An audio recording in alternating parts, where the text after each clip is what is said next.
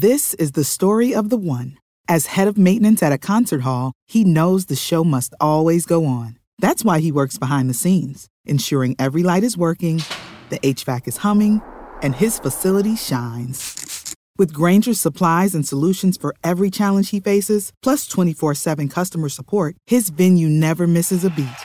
Call click grainger.com or just stop by. Grainger, for the ones who get it done.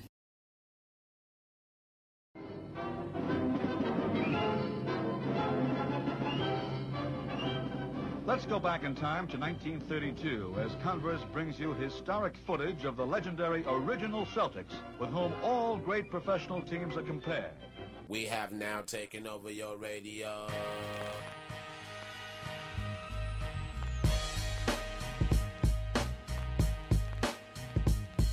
Richie Guerin is about to show you the most important step in getting past a man. It's the first one. And Oscar will inbound it. The men in green, the Milwaukee Bucks, that's Al Cinders against Bellamy. Anderson has Jordan. Allen shakes free, gets two! Gilmore on it. Stop! Oh, brother. Oh, lead Toledo artist, you get 21. 4.28 to go in the first quarter for the Cow Palace. Here's Barry. Jordan. Open. Chicago with the lead. Hello and welcome back to the Over and Back Classic NBA podcast. I'm Jason Mann. With me, as always, is Rich Craich. Rich, glad to be back with you. Yeah, what are we going to call this a special edition? Or are we going to have a fun little like jingle at the beginning that indicates that? Unfortunately, you're listening to this after the jingle would have played. So Yeah. if I were to put in a jingle, You're- which you're- would be my job, Yeah, which I don't know why I'm asking you, if you if if that jingle had already been playing, this entire conversation is completely irrelevant to you. But you know, I don't know. That that's yeah. I, I don't know how to answer these questions, Rich. These are like ex- it's me talking to myself. Yes, It's, so yeah, it's it's it's me thinking I'm through. sure it's listeners are meeting. It's an fascinated. on air. yeah, by this. Uh, You make the choice. After you've listened, do, do we put an I'm just kidding. I- there you go. Um, so yeah, there has been a, a basketball player who has really been in the news this week. Some important things are happening to him. So we are doing a tribute podcast about the one and only Danny Ferry.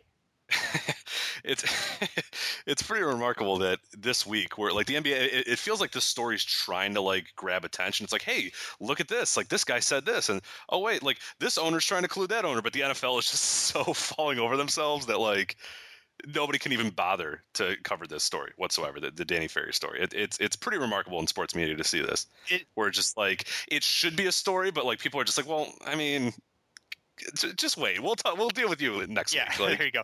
this is like every day something new is happening over here. We'll, we'll deal with you guys I- next I- week. Just kind of stay there and I, I'm enough football ignorant that like I've obviously seen developments, but I don't. Pay, I'm just I'm so into that NBA Twitter world, you know, that I and NBA blogs and stuff that. Yeah, the, the goings on of the of the National Football League do not interest me uh, super much. Um, yeah, I, I don't watch sport at all either. I just kind of find it fun. yeah, I mean, you, you, yeah, obviously, yeah, I, I can pay attention to the, the noise, but I, I I try to bury my head in the sand like a groundhog, if that's something Yeah. a groundhog actually does.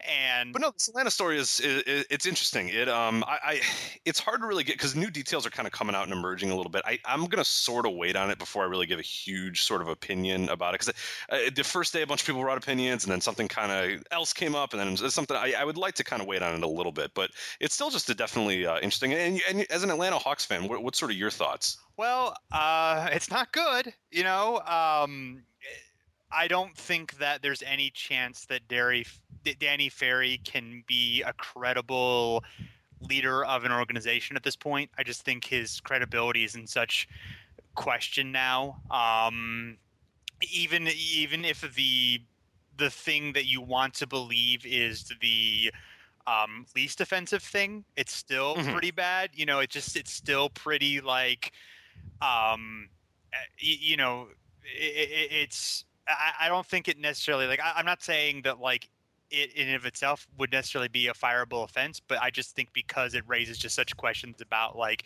you being able to draw people like i just think it, in practical terms it means he can't do his job so he can't do his job Sure. Yeah, I get it. Totally. Yeah. Yeah. so I get that. I think um, before we went on the air, I thought something new had just come out about it, and people are going to be listening to this. And uh, I thought it was Yeah, Silver it- saying something, wasn't it? It- it- I, am sorry. I, Silver essentially said that it was not a fireable offense. Um, okay, that's that's what I yeah, thought. it was. and Okay. there, of course, there was the the the Woj um, Yahoo article that basically kind of paints everything in a in a different light as far as it being a battle over ownership and raising more questions about whether Ferry was really reading something or whether the he was expressing sentiments in reports but using his own words, and it Mhm. him leaning to more toward that conclusion. It seemed, but. But we're actually not talking about Danny Ferry. No, yes. we are.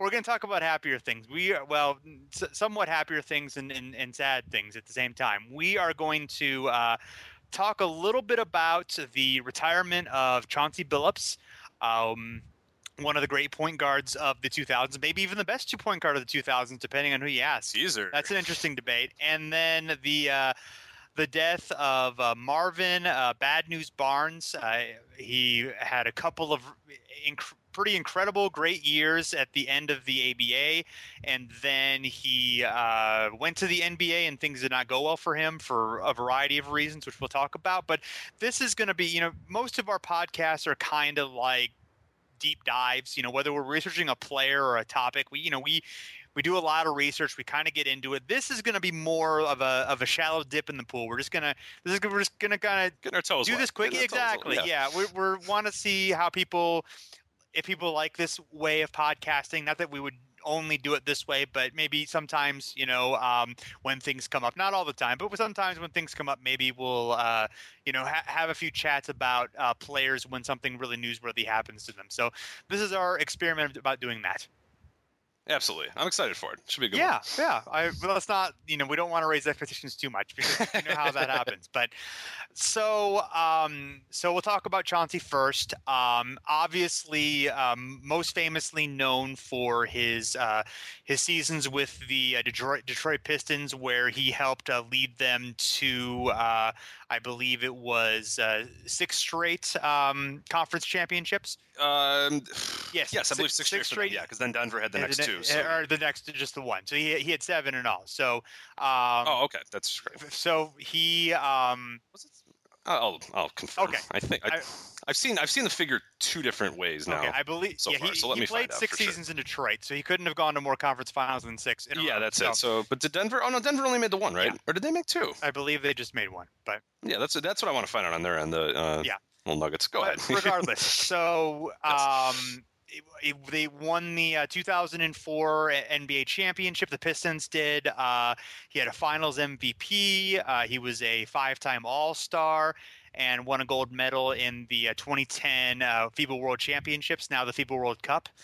And uh, but you know he didn't start off as a star. I mean he was the number he was the third pick in the nine in the 1997 draft, which was the famous Tim Duncan draft that everyone was uh, was tanking for, including the Celtics. They ended up with the third and sixth picks and got Billups and Ron Mercer uh, for their new um, incoming coach and president Rick Pitino. Who they kind of gave the keys to, uh, which not a smart idea in retrospect. And No, funny too that Red Auerbach was the one that was just like, you know, sir, you have the keys to this organization. Like, just Yeah. because I, I had assumed that there was somebody in between, and then I read it today, and I was like, wow, I, I you know, I kind of knew that, but it was just like, geez, that's that's really like, yeah, I, I, for Red Auerbach to be like, you know, and like he was old. Right, I, I get it, think but like, I think Red's title was a little more ceremonial at the time than Sure. it was. I don't think he was actually, you know, in charge of all the decisions at that point. But but yes, I, you it's just so funny that the the the the heir to the Boston Celtics presidency is Rick Pitino. Right. It's just like, oh, yeah hmm. yeah. Uh, so yeah, and he he did not do well in Boston. He was traded um, mid-season after Pitino got impatient for him, and he was just overwhelmed by the the speed of the game, overwhelmed by um, uh, just you know uh, trying to find because he sort of had the some of the attributes of a passing point guard and some of the attributes of a scoring Mhm. point guard or a two, but couldn't quite get the handle on either one.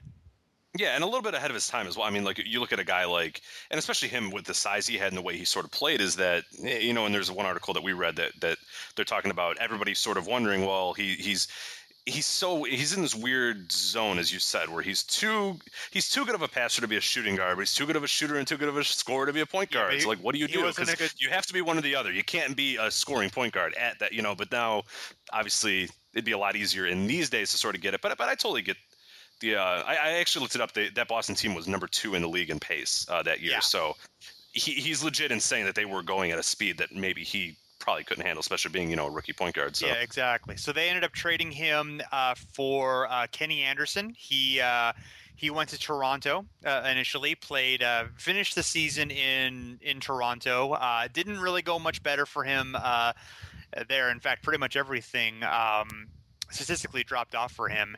And um, he um, he did play with. Uh, he did play with Vince Carter. He he had already. Um, oh, I guess he did play with Tracy McGrady. no no that was before yeah no It he- was it, no, did? McGrady. Yeah, McGrady was on that team, um, but that was before Carter was on the team. Yeah, so just McGrady, Just no Carter, McGrady, right? no Carter. Yeah, okay, there you go. Um, Marcus Camby And was Oliver there Miller. as well. We got to learn from Oliver. Oliver Miller, So- yeah, I'm sure he got a lot of good tips. And Damon Stoudamire Oh was God, there. it- look how many br- players are on the roster They- for that. Are you looking at this I am looking right at the now? roster right now. It is Good very God. big. Yes, How do you have this many people on an 24. NBA roster? There are 24 players played that year. I that, that's Christ. I've seen 23 before. I, I don't know what the most I've ever seen. That would be interesting. Uh, to find out. But um, yeah, that was not a not a good team either. They were they were 16 and 66. Um, Yeah, uh, so- Darrell Walker and Butch Carter as their coaches. So not uh, not a great situation for him to uh, go into either. And in fact, he ended up. Um, Going home to Denver the next season, he had played. He, gr- he had grown up and played for the University of Colorado, so he was um, uh, was- these are familiar surroundings for him, and um, he was coaching for Mike D'Antoni actually, or, or playing for Mike D'Antoni, who would play. He Mhm. would play again with later on the um, on, on the Knicks, and uh, again, just you know, I, I think ball handling was kind of an issue for him when he was starting and when he was starting, and just the speed of the game, you know, um, all that kind of stuff. Just uh, so he kind of, you know, had a couple of years of um, of struggling still in Denver. I, some slight improvements, but not really, you know, um, anything too significant. Um, Mhm. And then he ended up being traded to the Minnesota Timberwolves. Finally, got a little bit more stability. Um, actually, that last year in Denver, he only played 13 games in 305 minutes, so he was basically Yeah, completely out strange, of yeah. the, completely out of the Mhm. rotation. Yeah.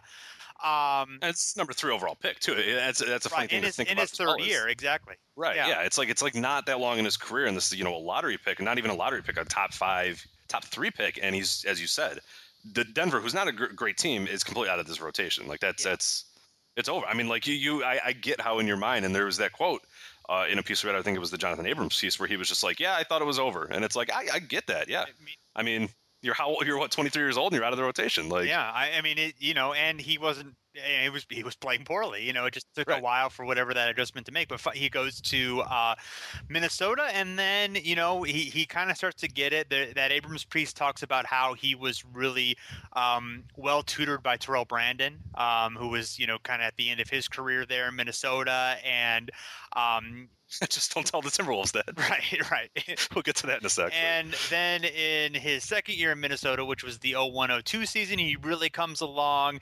He helps get them into the playoffs and performs well there. And, you know, so finally he's at least a, a legit NBA player. That that has been figured out, you know, already. I mean, he, he's he's clearly at that spot at this point in his career. Yeah, and he has a big, uh, big playoff series uh, with Minnesota as well, which was uh, just a just a fabulous series by him. I think he averaged 22 points per game uh, in their playoff series. So he was sort of getting. I mean, it, it, took a little while for him to be that that great sort of player that we knew, but this was sort of the first. Okay, you know, here we go. I mean.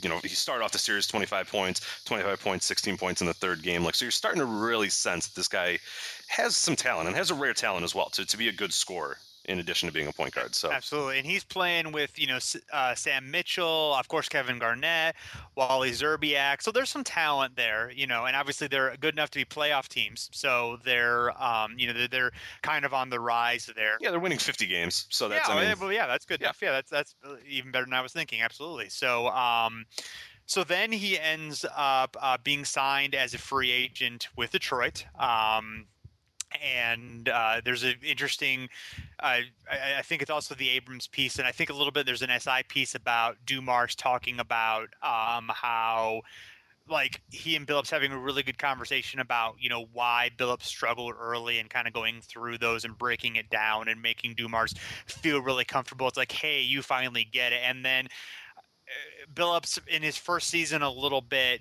just having some confidence issues, still kind of looking over his shoulder, and then um, Dumars and and his coach, who was um, Rick Carlisle at the time, um, saying like, "Hey, you don't need to look over your shoulders. You're, um, you know, you're already good. You know, you're already yeah, you're our guy. Yeah, yeah, absolutely." Yeah, we believe in you. And and one thing before we kind of get a little bit more into to Billups's uh, Detroit career, um, I, I have kind of posed this question to you off air, but I, I think it's an interesting one. Um, how did the Minnesota Timberwolves' fortunes change if they had the money to sign a Chauncey Billups? Would he have been what we know? Would would they have been as good of a team? Because later, you know, they got Sam Cassell after.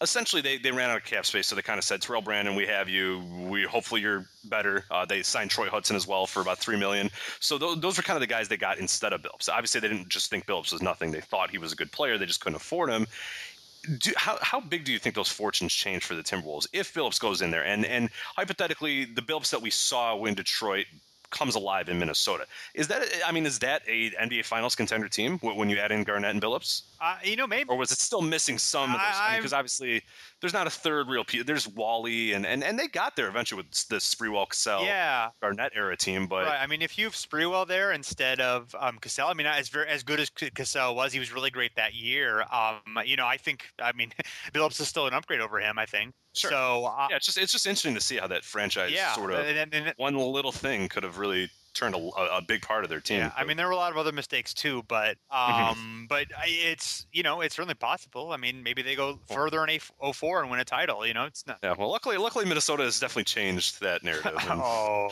they don't waste any big men's formidable years anymore. Well, so. you know. they got they got they've turned that they got corner, Wiggins so. at least you know yeah right right. I like Wiggins a lot. I like that yeah yeah sure sure. I think it's a great I, trade. I hope it worked out for them.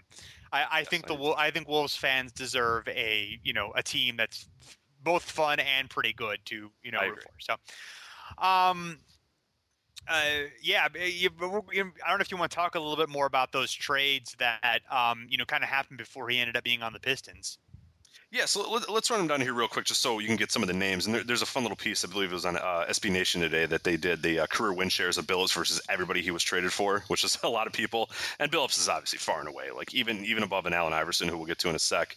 Uh, but yeah, so the, his first trade, the um, the Boston Celtics, uh, they landed uh, Derek Anderson, Popeye Jones, and Zon Tabak. I don't know. Zon Tabak. Who the hell is Zon Tabak? great name, though. It's a great name. I, who is he though? Did, he ever play? Uh, I do not know if Zon I, yeah, played. I'm, so we will not I'm be doing not- this I'm series. sorry. on it. Here, let's let's thrilling radio here. Oh, he's got a nice little. uh Yep. He's from Split, Croatia. Yeah, Croatia. Oh, he played a lot. Yeah, he played on Houston, Toronto, Indiana. yeah. Okay. There you go, Indiana too. Zon Zon Tabak. Tabak. There you go. There you go.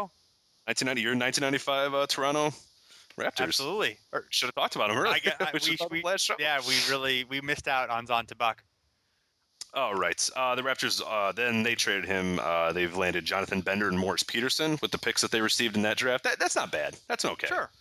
For them. I mean, those are those are good pieces for them. Bender would have been, you know, obviously had injury issues, but that's a pretty good deal.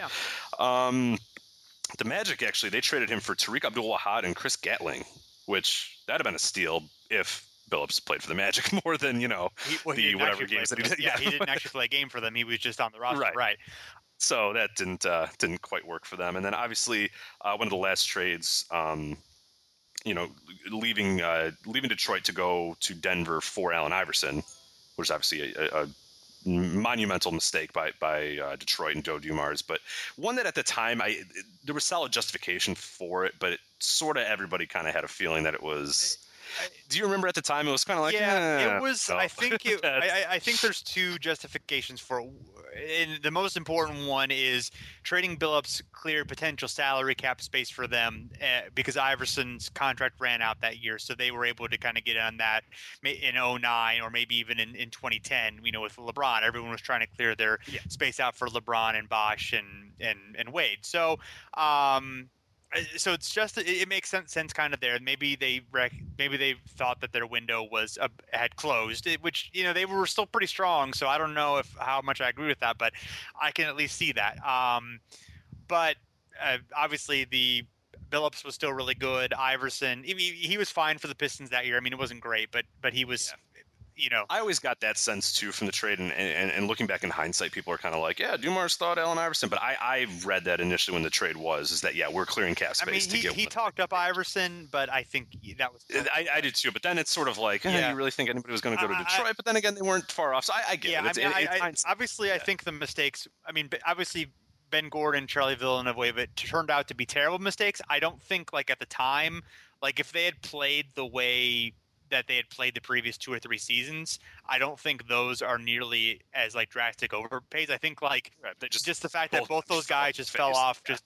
randomly, you know, at fairly young ages is and that's just more bad luck. I, you know, maybe they weren't the best free agent signings, but I don't think they would have been disastrous if it hadn't been for that. And they also like sought, re-signed old Rip Hamilton for like you know a bunch of money, so right. it was more wasting what the Billups trade gave them. Um, Exactly. And, and then the last trade uh, was obviously the one uh, Denver Nuggets uh, sending out Carmelo Anthony as well as as Chauncey Billups. And I'm not going to list everybody in that trade because there's like thousands of people in that trade, but but you know the trade, and yeah, and, and that was one that, that the Evans piece really cashed in. And, and and I don't remember that sentiment at the time, but people were mad at Carmelo Anthony for you know Denver having to to make the, the contracts match up and make everything match up that they felt that they needed to trade Billups to the Knicks, even though they didn't want to, and he wanted to retire as a Nugget in his hometown and stuff. So that's an interesting one as well. But that was his last trade, and then obviously he got amnestied uh, very quickly by the New York Knicks. Uh, so they could sign Tyson Chandler. Then he signed with the Clippers, and then signed with the Pistons his most recent year. So he kind of bounced around, probably more than he deserved to. But but it that's them the he's probably so. the best player who ever whoever had uniforms for eight different franchises. I believe. Sure, yeah. I mean that's yeah. yeah, yeah, seven or eight. It went back to places too, which is is interesting. When, when you think about that, you, you think of that guy as sort of a journeyman, but he also went to like places multiple times. You know, it, it just that, that's that's the other funny thing about him is that he bounced around, but then you know went back to Denver, went back to you know Detroit and stuff, and still amassed you know that many different. Jerseys, He only so, played set for seven franchises because since he didn't play for the Magic, that would be eight. So Yeah, well, we're gonna count it anyway. I'm sure they made it into a jersey for him, right? Yeah, sure I- they made the, they made the traveling secretary get that. You know, the equipment manager get. It. Yeah, a- there you go. I don't know. Do they? I don't know how instantly Uh, they do that. that is a question I do not know the answer to. Hey, I don't know either. So Um, so the Pistons, they um, uh, they kind of hit a ceiling with the um, Eastern Conference Finals for the um, for the first couple of seasons that um, Billups was there. Or actually, I just for the first season that Billups was there, because they the year before they had um, I'm trying to remember exactly. They were 15 32 in uh, Billups' first season there, um, and they had finished 15 32 the year before. So they were, you know, um, they had, they already had Ben Wallace, um, they had Rip Hamilton, um, and I, I believe they they, they had the Tayshaun Prince, you know, so they added kind of they added Billups to that core. They would add um, Rasheed Wallace the, in the championship season of 0304, but they fired Rick Carlisle. They brought in Larry Brown, and even though it didn't necessarily like it didn't. It wasn't a huge difference for them in terms. It was only four more wins during the uh, season. They didn't necessarily have the, um, you, you know, um, they, they were definitely an underdog in that in that title year. It was it was a weak East too, but that was the Mhm. year that the um, the Shaq Kobe Lakers had reloaded, adding Karl Malone and Gary Payton, and were just you know considered by a lot of people a super team. But the um, but the Pistons were able to go out and uh, and beat them in five. They almost swept them. They they actually yeah, and and that team imploded too. I think that that's it was a special circumstance where you had a team that was obviously you know really really great team in the Lakers, but I remember at the time even you could tell that that team was just it yeah. Was I mean, Shaq couldn't be bothered to like. I mean, Shaq looked depressed and he was annoyed, and everybody sort of everybody when that season was over I remember kind of being like, yeah, it was a really tense situation for everybody. I, I think the Shaq Kobe relationship had yeah had south I mean, beyond was, you know control. That, that was point. at its worst, absolutely, and obviously he was traded after that. Mm-hmm. I, but I mean, I, I still think it's a really impressive win to, to to be able to beat that firepower, even if they're compromised by internal turmoil. I mean, you still have you know Phil Jackson as a coach. You still have two of the great you know i mean you you still have uh, you know a great roster a team that you know made it that far so I still think it's pretty. It, oh yeah, yeah. I'm not taking credit away from that. I'm Yeah. just saying it was. A, it, it it certainly helped that the the Lakers had kind of fallen on their face. Yeah. So, uh, and then the Pistons, you know, continued a really strong run over the next, uh, like I said, six seasons. They uh, they won 54 or 53 or more games uh, for the the championship season, and then the next uh, five seasons afterward. Um, or uh, after the next four seasons afterward. Uh, they actually were 64 and 18 in 06, which is the year they lost to the Heat. They made the finals again in the year before that in 05, but uh, fell to the Spurs in seven games. Um, and um, you know they, they they were strong for um, all those seasons. And Chauncey Billups was their top uh, win shares leaders uh, all five of those years. That um, you know that uh, all five uh, of the post Larry Brown years, the two seasons of Larry Brown, and then three more seasons of Flip Saunders before the trade. So you know, I, I there's kind of always been that little bit of that question because of the um, the Pistons kind of being considered a superstarless team, which I don't actually really agree with. I kind of think No, I don't I think that Billups and Rasheed were superstars, just weren't considered that, but you know, by by some people, but uh, they played like superstars. Um, you know, and I think maybe you know, especially since Billups came as a journeyman to be given that credit was difficult since he didn't come in with uh, you know the hype that most superstars come in with. You know, I, I, I totally agree with that. I, I get in arguments with people all the time when they sort of say, "Well, yeah, you know, teams can win without stars because look at that team." And like they, they what's funny is they always bring up that one team and not the you know sixty other teams that did it another way or you know the the other history. And then I also bring up that and I I really don't think you're giving enough credit to, to just how good everybody. I mean. Even a Ben Wallace type wasn't a superstar, but just an unbelievable defender Oh, at that yeah. time. You know, unbelievable rebounder at that time. Rip Hamilton, who's a great scorer, you know, great. I mean, that guy's a you know the, the third or fourth best player on that team. That, that says a lot. I mean, he's a really good player at that time. And then of course you have Billups and, and Rasheed Wallace, and especially Rasheed, who I think doesn't get enough credit for really being a superstar. But people always sort of had this weird. Um, I, I think people in the the basketball intelligent, if if I put it that way, they always sort of appreciated Rasheed. But I feel like the sort of casual fans never really quite got it with Sheed or really understood. You know how valuable he was. Yeah, and they were able to, you know, replenish. I mean, they had Antonio McDyess, who was an important part of, you know, those later teams, and they had some really, you know, they were able to kind of augment everything with good role players, and, um, eh, you know, so, so they they were deeper than ju- obviously just, um, you know, that starting five, but that starting five was obviously credible too. So, you know, um, yeah, they had Lindsey Hunter, who was still, you know, who was still pretty good. They they had. Uh, it- it's interesting to kind of look back at, you know, like oh yeah, and then Chris Webber for a while too. Um, Yep. So Well, we don't have to talk about those. years. Those- that wasn't those- that, that wasn't. Well, you don't have to. No, he, no. He Chris Webber never played on the Pistons. You're lying. He was never a fat headband. Chris Webber Yeah. playing on the. It never. Oh yeah, happened. Amir Johnson too. Yeah, early in his career, Jason McNeil. Yes, yes, yes. Yeah, you know, Flip Murray. Ro- I'm actually Stuckey watching uh, a. NBA NBA TV right now. Has a uh, a, a classic uh, Cleveland Cavaliers Washington Wizards uh, playoff series, Ah. and I just saw Flip Murray is is dominating the Wizards right Nice. now in the overtime. Yeah, So Flip Murray is always dominating. he's wearing a white T-shirt underneath his jersey. Yeah. It looks he looks like a white kid in like some terrible college. That's a good. Uh, that's a good look. terrible look. Good so um uh, there's a, a, cool profile that SI wrote about uh, Billups, um, and just talking about like uh, the lead is every night is reunion night for Chauncey Billups, who spends a good portion of his pregame warm-up time rapping with opponents, and talking about the idea that like he played with half the uh, players in the league, and talking about Billups kind of having a similar role that Dumars did for the Bad Boys. He's sort of like he's tough on the court, yet he's warm uh, off of it and uh, talking about how he struggled in the past. There's a quote from Nick Van Exel about that he would play point guard for about two minutes, and then for whatever reason, for the other minutes he was out there, he was out of control a little bit. And then Billups talks a little bit about, you know, how he learned so much from Larry Brown, even though Larry Brown was hard to uh, play for. Um, and Brown, in particular, notable for being hard on point guards. And then um, talking about having a, a, pretty good relationship with, with Flip Saunders, who, of course, he had been with in Minnesota as well. And uh, there's a quote from Nate McMillan saying that if you have a, a point guard doing what Chauncey is, built, is doing, he's made it comfortable for Flip more than the other way around, which is interesting given Flip's reputation as a coach a little bit. I, I know yeah. there was some there were some people who kind of didn't. I, I, Wallace in particular, Rasheed Wallace in particular, was sort of critical of uh, Saunders as not being as stout a defensive coach as they wanted him to be, or or what have you. So uh, it's sort of an interesting observation there, but uh, yeah, I, you know, so um, you know, after that, you know, they they had the, um, I mean, they had some teams that were borderline championship teams, but they, you know, they lost in the conference finals. 06, as we mentioned, they lost to the Heat.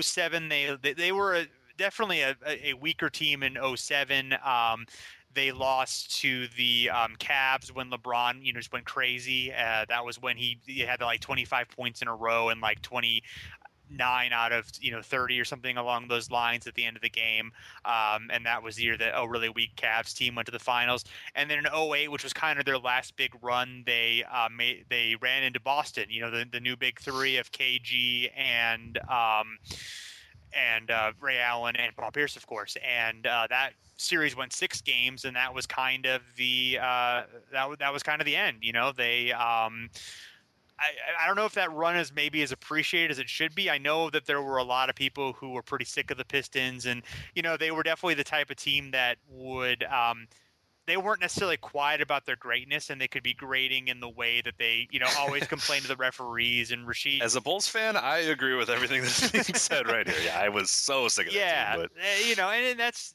honestly almost any team that's around that long. Um, unless you they're your team or unless they're just some sort of like remarkable story like the Spurs, like most people are going to get are going to be pretty sick of, you know. Mm-hmm. So, uh, and then you know he was uh, there's the, there's the Iverson trade. He's sent to Denver. They um, they have a have a pretty good run. Um, that uh, the 0809 season they make the conference finals against the uh, Lakers, and um, they're the team is made up of, of course, Carmelo Anthony, uh, Birdman, Chris Andersen, Renaldo Balkman, not Blackman. Uh, Nene is there. Um, and uh, Juwan Howard apparently uh, played uh, there for a little bit. Kenyon Martin as well. So J.R. Smith. So, um, and uh, yeah, they fall to the Lakers in six games in the 09 conference finals. Uh, then in 010, they lose in the first round to the Jazz, and uh, and then after that, the um, there's the in the 11 season they're traded late in the season to the Knicks. And uh, go. They they the Nick that Knicks team makes a playoff run. But then Billups get hurt gets hurt right before those playoffs or in those mm-hmm. playoffs, and they end up being. I think it was the during the first game of it. I believe. Yeah. I'm not sure how early in that game. I, I don't know the game log up, but I know it was very. I, I, it was in that game, and then yeah, he didn't play again. Right. So um, they uh, end up being swept by the Celtics, and um, and then for the most part, Billups, you know, he, he goes to the he goes to the um, Clippers, um, and I, there was some talk sort of about how he a little bit, you know, kind of played that mentor role a little bit to Chris Paul, even though Chris Paul at that point, you know, was pretty experienced, but still kind of being the older guy, kind of being the steady veteran, kind of uh, changing that franchise around a little bit, I guess. Uh, you know, at least being part of that. At least they needed somebody that wasn't Vinny Del Negro. Right, be- be- so. being part of that- Let's well, not dance around well, the fact yeah. that Vinny was the coach. but being so. part of that, but but that was you know they had Yeah, Chris no. Paul, they had Blake Griffin. It was Yeah. finally the beginning. Obviously, adding Doc Rivers was another element of that. But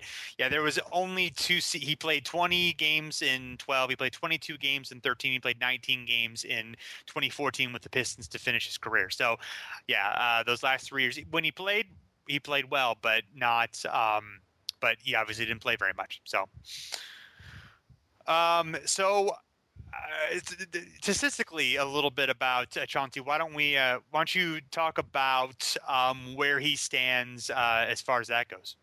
Yeah, so absolutely. There, there's been a lot of uh, kind of articles out right now. Uh, Statitudes.com has a really good one about Billups being a Hall of Famer. It uses the uh, the Keltner list, which is uh, Bill James for for baseball fans and Hall of Fame Yeah. fans. It's a, it's a fun little list, and the Basketball Hall of Fame is kind of this weird in between. So I, I I always have trouble being like very passionate about the uh, the Basketball Hall of Fame in like terms of who should be a Hall of Famer and who's not or whatever. But you look at a guy like Billups, and you look at his resume. I mean, it it. it you'd be really hard pressed to not to say he's not a Hall of Famer at this point, if you get what I mean. Um, he just a really like statistically just stands out among his peers. I, I, I ran a few numbers here. Um, the only guys with uh, 10 plus win share seasons um, in this in since 2000s, uh, since the uh, 2000 to the current are Dirk, Kobe, LeBron, Duncan, Garnett, Pierce, and then Chris Paul. So not a bad class to be in. Um, other things I found pretty interesting as well. Um, Billups' total win shares of 115.3 is the second highest among point guards from 2001 or 2000 to 2001. Uh, the only guy better was uh, Steve Nash, uh, but he uh, Billups is ahead of Chris Paul. Uh, Jason Kidd, Tony Parker, Andre Miller, Allen Iverson, Deron Williams, Mike Bibby, Baron Davis, you know, Stephon Marbury, Sam Cassell. So, so definitely some, some, you know, nice company there to be, you know, the second best in that um, respect. Uh, a few other things I found that were just super interesting and, and it sort of does his all-time uh, ranks. Uh, one of eight guards with win shares uh, per 48 over 0.170, and that's uh, sorry, that's not all time. That's uh, from 2000 to the present. Ahead of him are only Chris Paul, Manu Ginobili, John Stockton, Dwyane Wade, James Harden. Uh, and he's above Kobe and uh, Steve Nash on that one. And I looked at some all-time stuff, and, and, and we mentioned at the top of the show his sort of unique ability to be a good passer and a good scorer. Uh, well, I ran some numbers on that. Uh, Billups is one of three guards all-time, all-time, to average five plus assists, uh, 15 plus points, and have total win shares over 120. And the other two are Jerry West and Gary Payton, which That's good company. That's not bad. So just to round it out, in case you're thinking, oh well, you know, Chauncey just gets under the 120, you know, win shares mark, which I thought he was around like 130 or something like that. I just put 120 because it was a nice round number. So I I put that down to 100 win shares.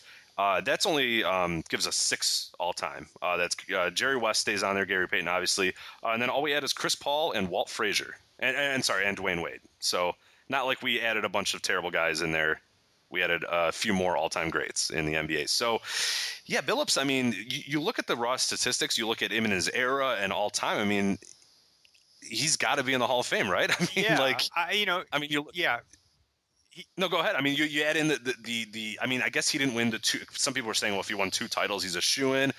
Whatever. He won his one title. Whatever. And and either way, there's this, there's prolonged success from the Pistons Abs- with him as a leader there. That that's enough for me absolutely. to get to those Eastern Conference Finals as many times as they do in a, as many consecutive years. That that's enough for me. He's an yeah, he was an elite player for for that time and, and for more than that time for basically the entire decade of the 2000s.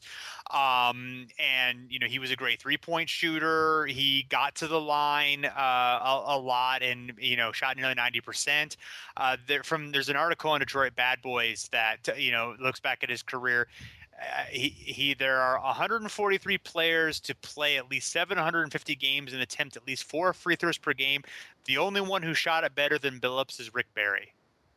So Not bad. yeah. And Rick Barry would somebody inform Rick Barry of this quote. somebody, yeah. So that he can say, yeah, it would have been better than me if he would have just listened to me. Because I'm sure at, at some point, even though he shot what 90 percent his career, Rick Barry would have called him, and you know, I'm sure there was a miss that, that Billups did in some playoff game, and Rick Barry was guess- was on the horn within seconds, telling him, you know, I guess it's possible. it seems from everything like I- I think we've brought him up in every single like like episode because he's always seems to have a has a quote for someone. He's always got a Yeah, he, well, you know, Rick, Rick Barry has a lot of opinions. yeah. So, um, yeah, I mean, Chauncey Billups, he uh, he played with just about everybody. He was traded for so many players, including, as you mentioned, Kenny Anderson, a member of the 2004-2005 Hawks. there you go. So, Why is he a member of that team?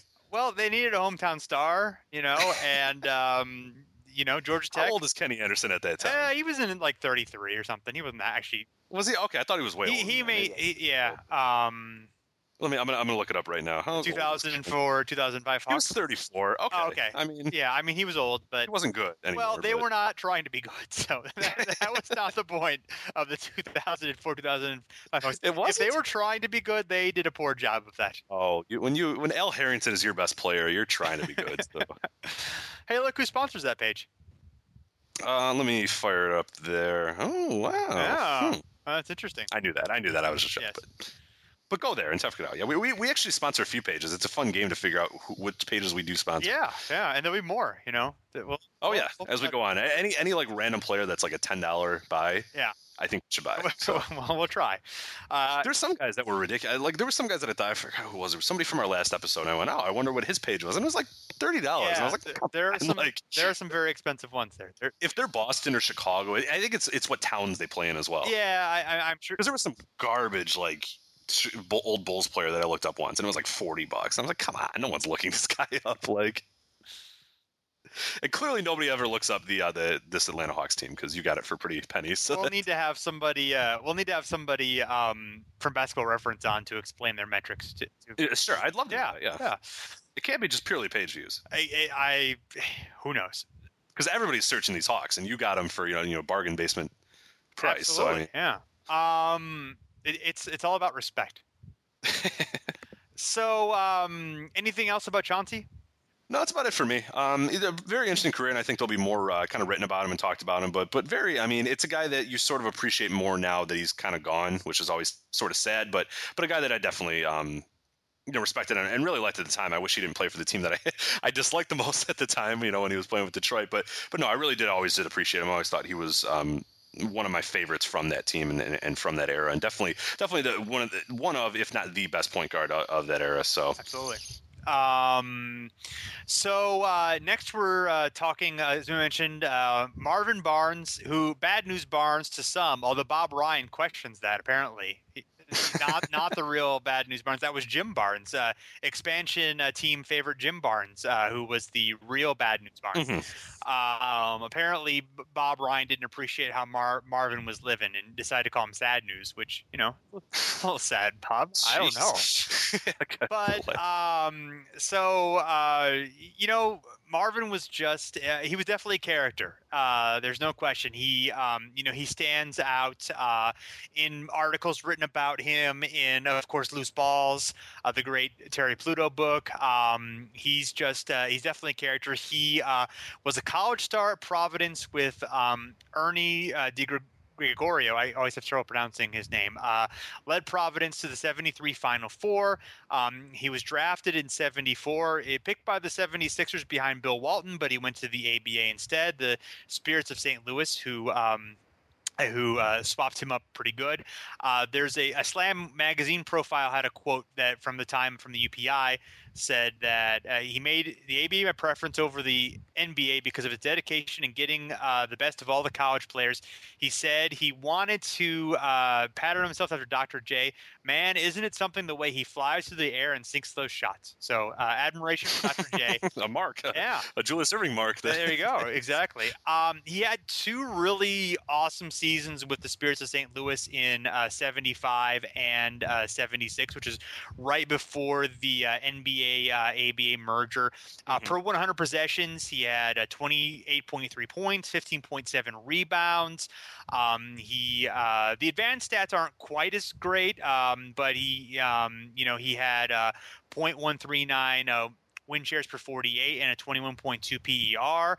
He did foul and turnover a lot, which kind of knocks those down a little bit, but those are still, you know, he produced at an all star level. You know, and for a young player um, to uh, do that so well, obviously, is uncommon. And, you know, those. Um, Spirits teams had some interesting players. Uh, he, they had uh, Maurice Lucas was a rookie along with Marvin Barnes that year.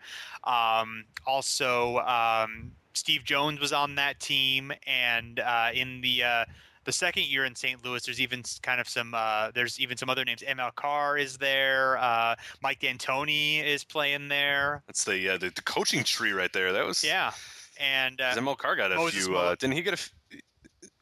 Who did ML Carr coach? We we looked that up not too long ago. I think. Um, maybe uh, I looked ML it up for, for an independent. Yeah, uh, he, Where did he coach? he coached for. Uh, It was not long. It was, It was two years. very It tenuous. was Boston. It was the 90s. Oh, yeah, there we go. Yeah, right, right, right, yeah, right. Yeah. Um, he coached. Uh, yeah, I guess did he did he coach um, Chauncey during his rookie season? Oh, I don't know. Um, I don't No, think so. no, that think was he was either yeah. That, because, that was the year they. That was the tank year. So he was fired. After, right, right, right. That's right. It was Pitino. Uh, yeah, duh. Of course, yeah, of course. He didn't, yeah, he didn't play for anybody We're forgetting. else. We're forgetting things. Uh, Cal- Caldwell Jones was there. Uh, Moses Malone was there. I mean, that was a uh, that was a stock team. Um, you know, in the dying days of the uh, ABA. So um, the most of those players were extremely young, of course, but. Um, Freddie Lewis as well, Ron Boone. So just some, uh, you know, but but you know, um, Marvin was the minutes leader of on those teams, despite uh, having some absences uh, due to uh, you know trouble or recreational activities or uh, or or so forth. So Just bad news. Just Yeah. just being bad news. uh, he moved on to Detroit in uh, '77, where uh, his production and everything uh, fell apart. He played 53 games, and um, you know, just I mean, he had uh, you know. The numbers were okay, but they were like middling, you know, um, and the you know the efficiency wasn't good. You know, he just he he definitely struggled with whatever the personal issues and also maybe Mhm. adjustment to the NBA. Um, playing as well. Um, and uh, he o- over that off season, he uh, ended up going to um, he ended up going to uh, serving uh, some prison time. He had uh, gotten into uh, like um, an issue with one of his teammates they'd been put in probation with. There was some sort of physical altercation that may or may not have involved a weapon.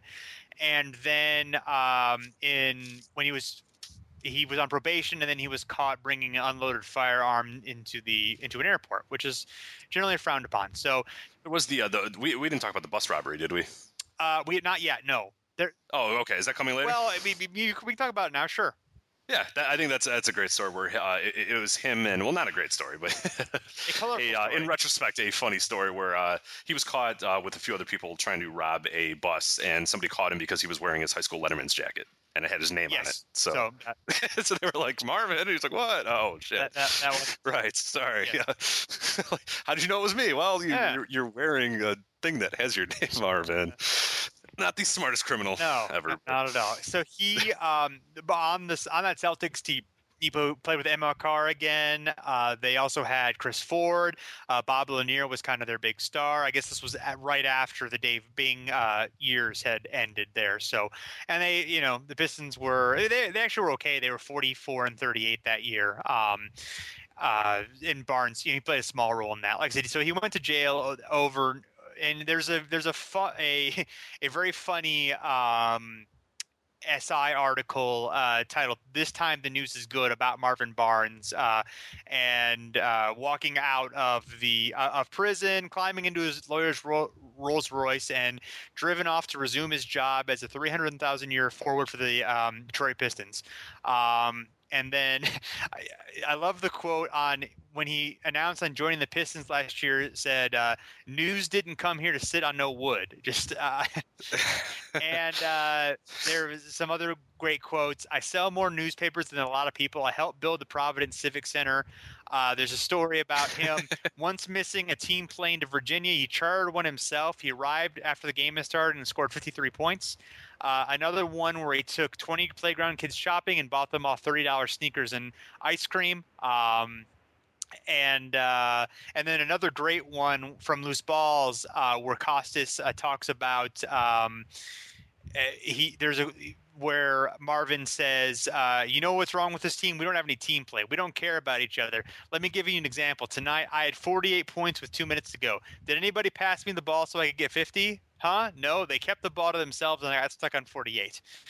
Marvin was so ABA. Like that was the perfect league for this guy. Yes. Like just that. That's like such an ABA. Like, I, God, I, lo- I love that league so Yes. much. Uh, Some of the stories are like yeah, ridiculous. I mean, they can't I- possibly be there true. are some stories, but I hope there are some so. stories that are told that you know you, you wonder because I I reading these accounts there are kind of different takes on different stories that Mhm. sound like just yeah, people remember things differently and you know whatever I'm not saying anybody's making it up but just you know memory's a tricky thing of course but like the ABA reminds me of like like 19 like you, know early like like early Negro League stuff where it's just like people just you know like nobody was reporting on it, nobody saw anything, so it's just kind of their word. But it's just so funny that like yeah wild this league that's not that like old. But just it was the same thing where nobody was reporting on, nobody was really watching it. So they're just allowed to be these just ridiculous stories about it. That I'm sure, like I'm sure a lot of them that are as ridiculous are true, which is also funny. But yeah, there's some that are just like unbelievable. But I, I, I love that league. It's my favorite league ever. It's so good.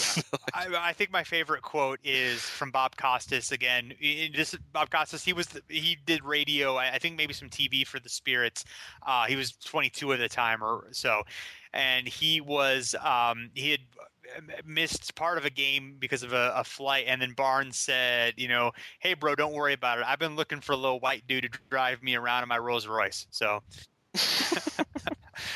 I just I just imagine Bob Costas driving around driving A Bob 22-year-old, around in the Rolls Royce. Yeah.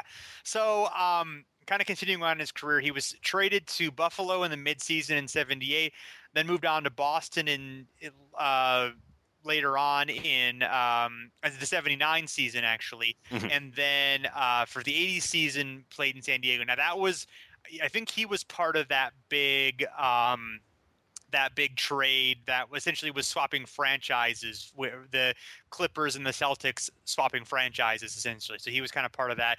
Tiny Archibald, Billy Knight uh, for Kermit Washington, Sidney Wicks, and other guys. So um, yes, he was. Yeah, and and one of the draft picks that uh, got traded uh, by the Clippers uh, was Danny Ainge. So. ah, there you go. So There you go. That's uh, I I love that. That's a new feature that uh, that uh, Basketball Reference put in. I think last year, where they did the different, uh, where they where they gave you the, the sort of the lineage of the draft picks. This is my favorite thing ever because it's like when, when teams trade a draft pick, you know, ten years down the road, they're like ah whatever, and then it ends up being like someone pretty good. Like this was in in 1978, they traded the 1981 pick, and it ended up being Danny Ainge, Right. who who was still a second round pick. Yeah. So it's uh, I mean it's just like a throwaway second round pick three years down the road, and it ended up being Danny Ainge. So. So um, yeah, so you know Marvin was uh, you know character. He he definitely uh, you know c- contributing to his decline was definitely uh, a, a drug habit, and uh, that led him to a lot of uh, troubled decisions. Apparently, you know, was a, a problem that plagued him for pretty much his entire life. You know, even until the end. But uh, you know, he was a guy who was for the most part really just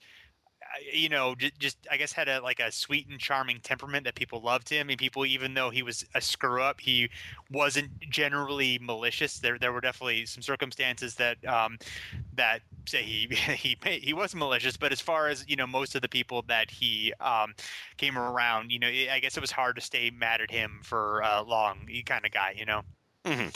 Uh, I, I like that Dave Cowens just described him as a combination of Alex English and uh, Connie Hawkins, and I've only seen a little bit of video. There, there's like a five minute um, clip of some of his highlights uh, with the Spirits uh, f- from one game with Costas and and a woman uh, who I don't know who uh, doing commentary. Um, and you know you can just see uh, obviously you know he it's an, it's a great game for him. So um, you know when he went to the NBA, he did have you know there were definitely some times where he had some 20 and 30 point games here and there, but it just wasn't like something he could do Very consistently consistent, anymore. And I- and you know, um, I mean, I think he acknowledged having uh, a cocaine problem, and and that's you know obviously a uh, something that failed a lot of uh, NBA players uh, during that time and and, and afterward.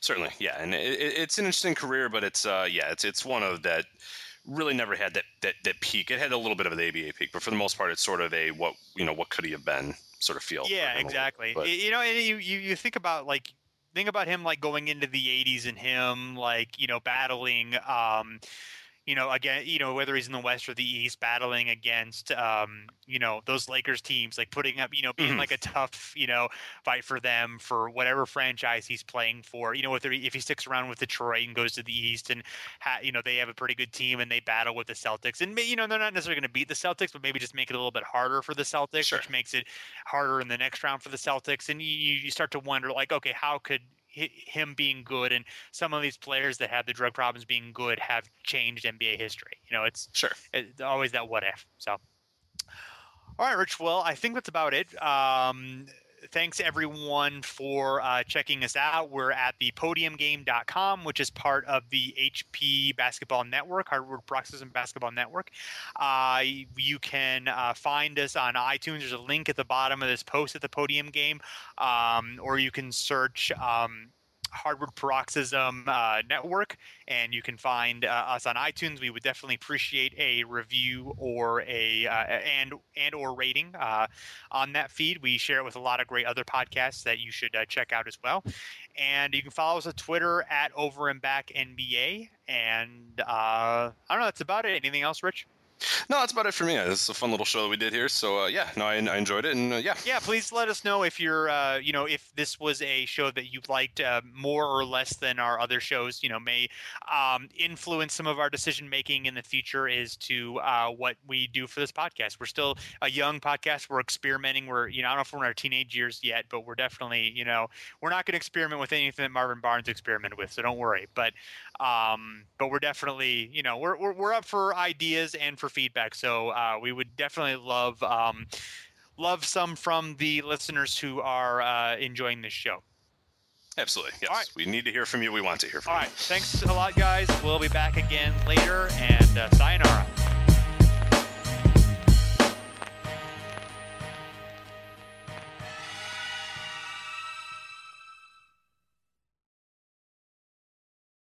This is the story of the one. As a maintenance engineer, he hears things differently. To the untrained ear, everything on his shop floor might sound fine, but he can hear gears grinding or a belt slipping. So he steps in to fix the problem at hand before it gets out of hand. And he knows Grainger's got the right product he needs to get the job done, which is music to his ears. Call, click grainger.com, or just stop by. Granger, for the ones who get it done. When you need mealtime inspiration, it's worth shopping Kroger, where you'll find over 30,000 mouthwatering choices that excite your inner foodie. And no matter what tasty choice you make, you'll enjoy our everyday low prices, plus extra ways to save, like digital coupons worth over $600 each week. You can also save up to $1 off per gallon at the pump with fuel points. More savings and more inspiring flavors make shopping Kroger worth it every time. Kroger, fresh for everyone. Fuel restrictions apply.